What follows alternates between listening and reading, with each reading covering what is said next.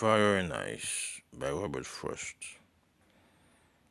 Some say the world would end in fire.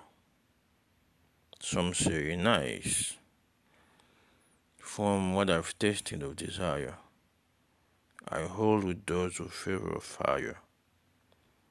But if it had to perish twice, I think I know enough of hate to say that for destruction ice is also great and would suffice.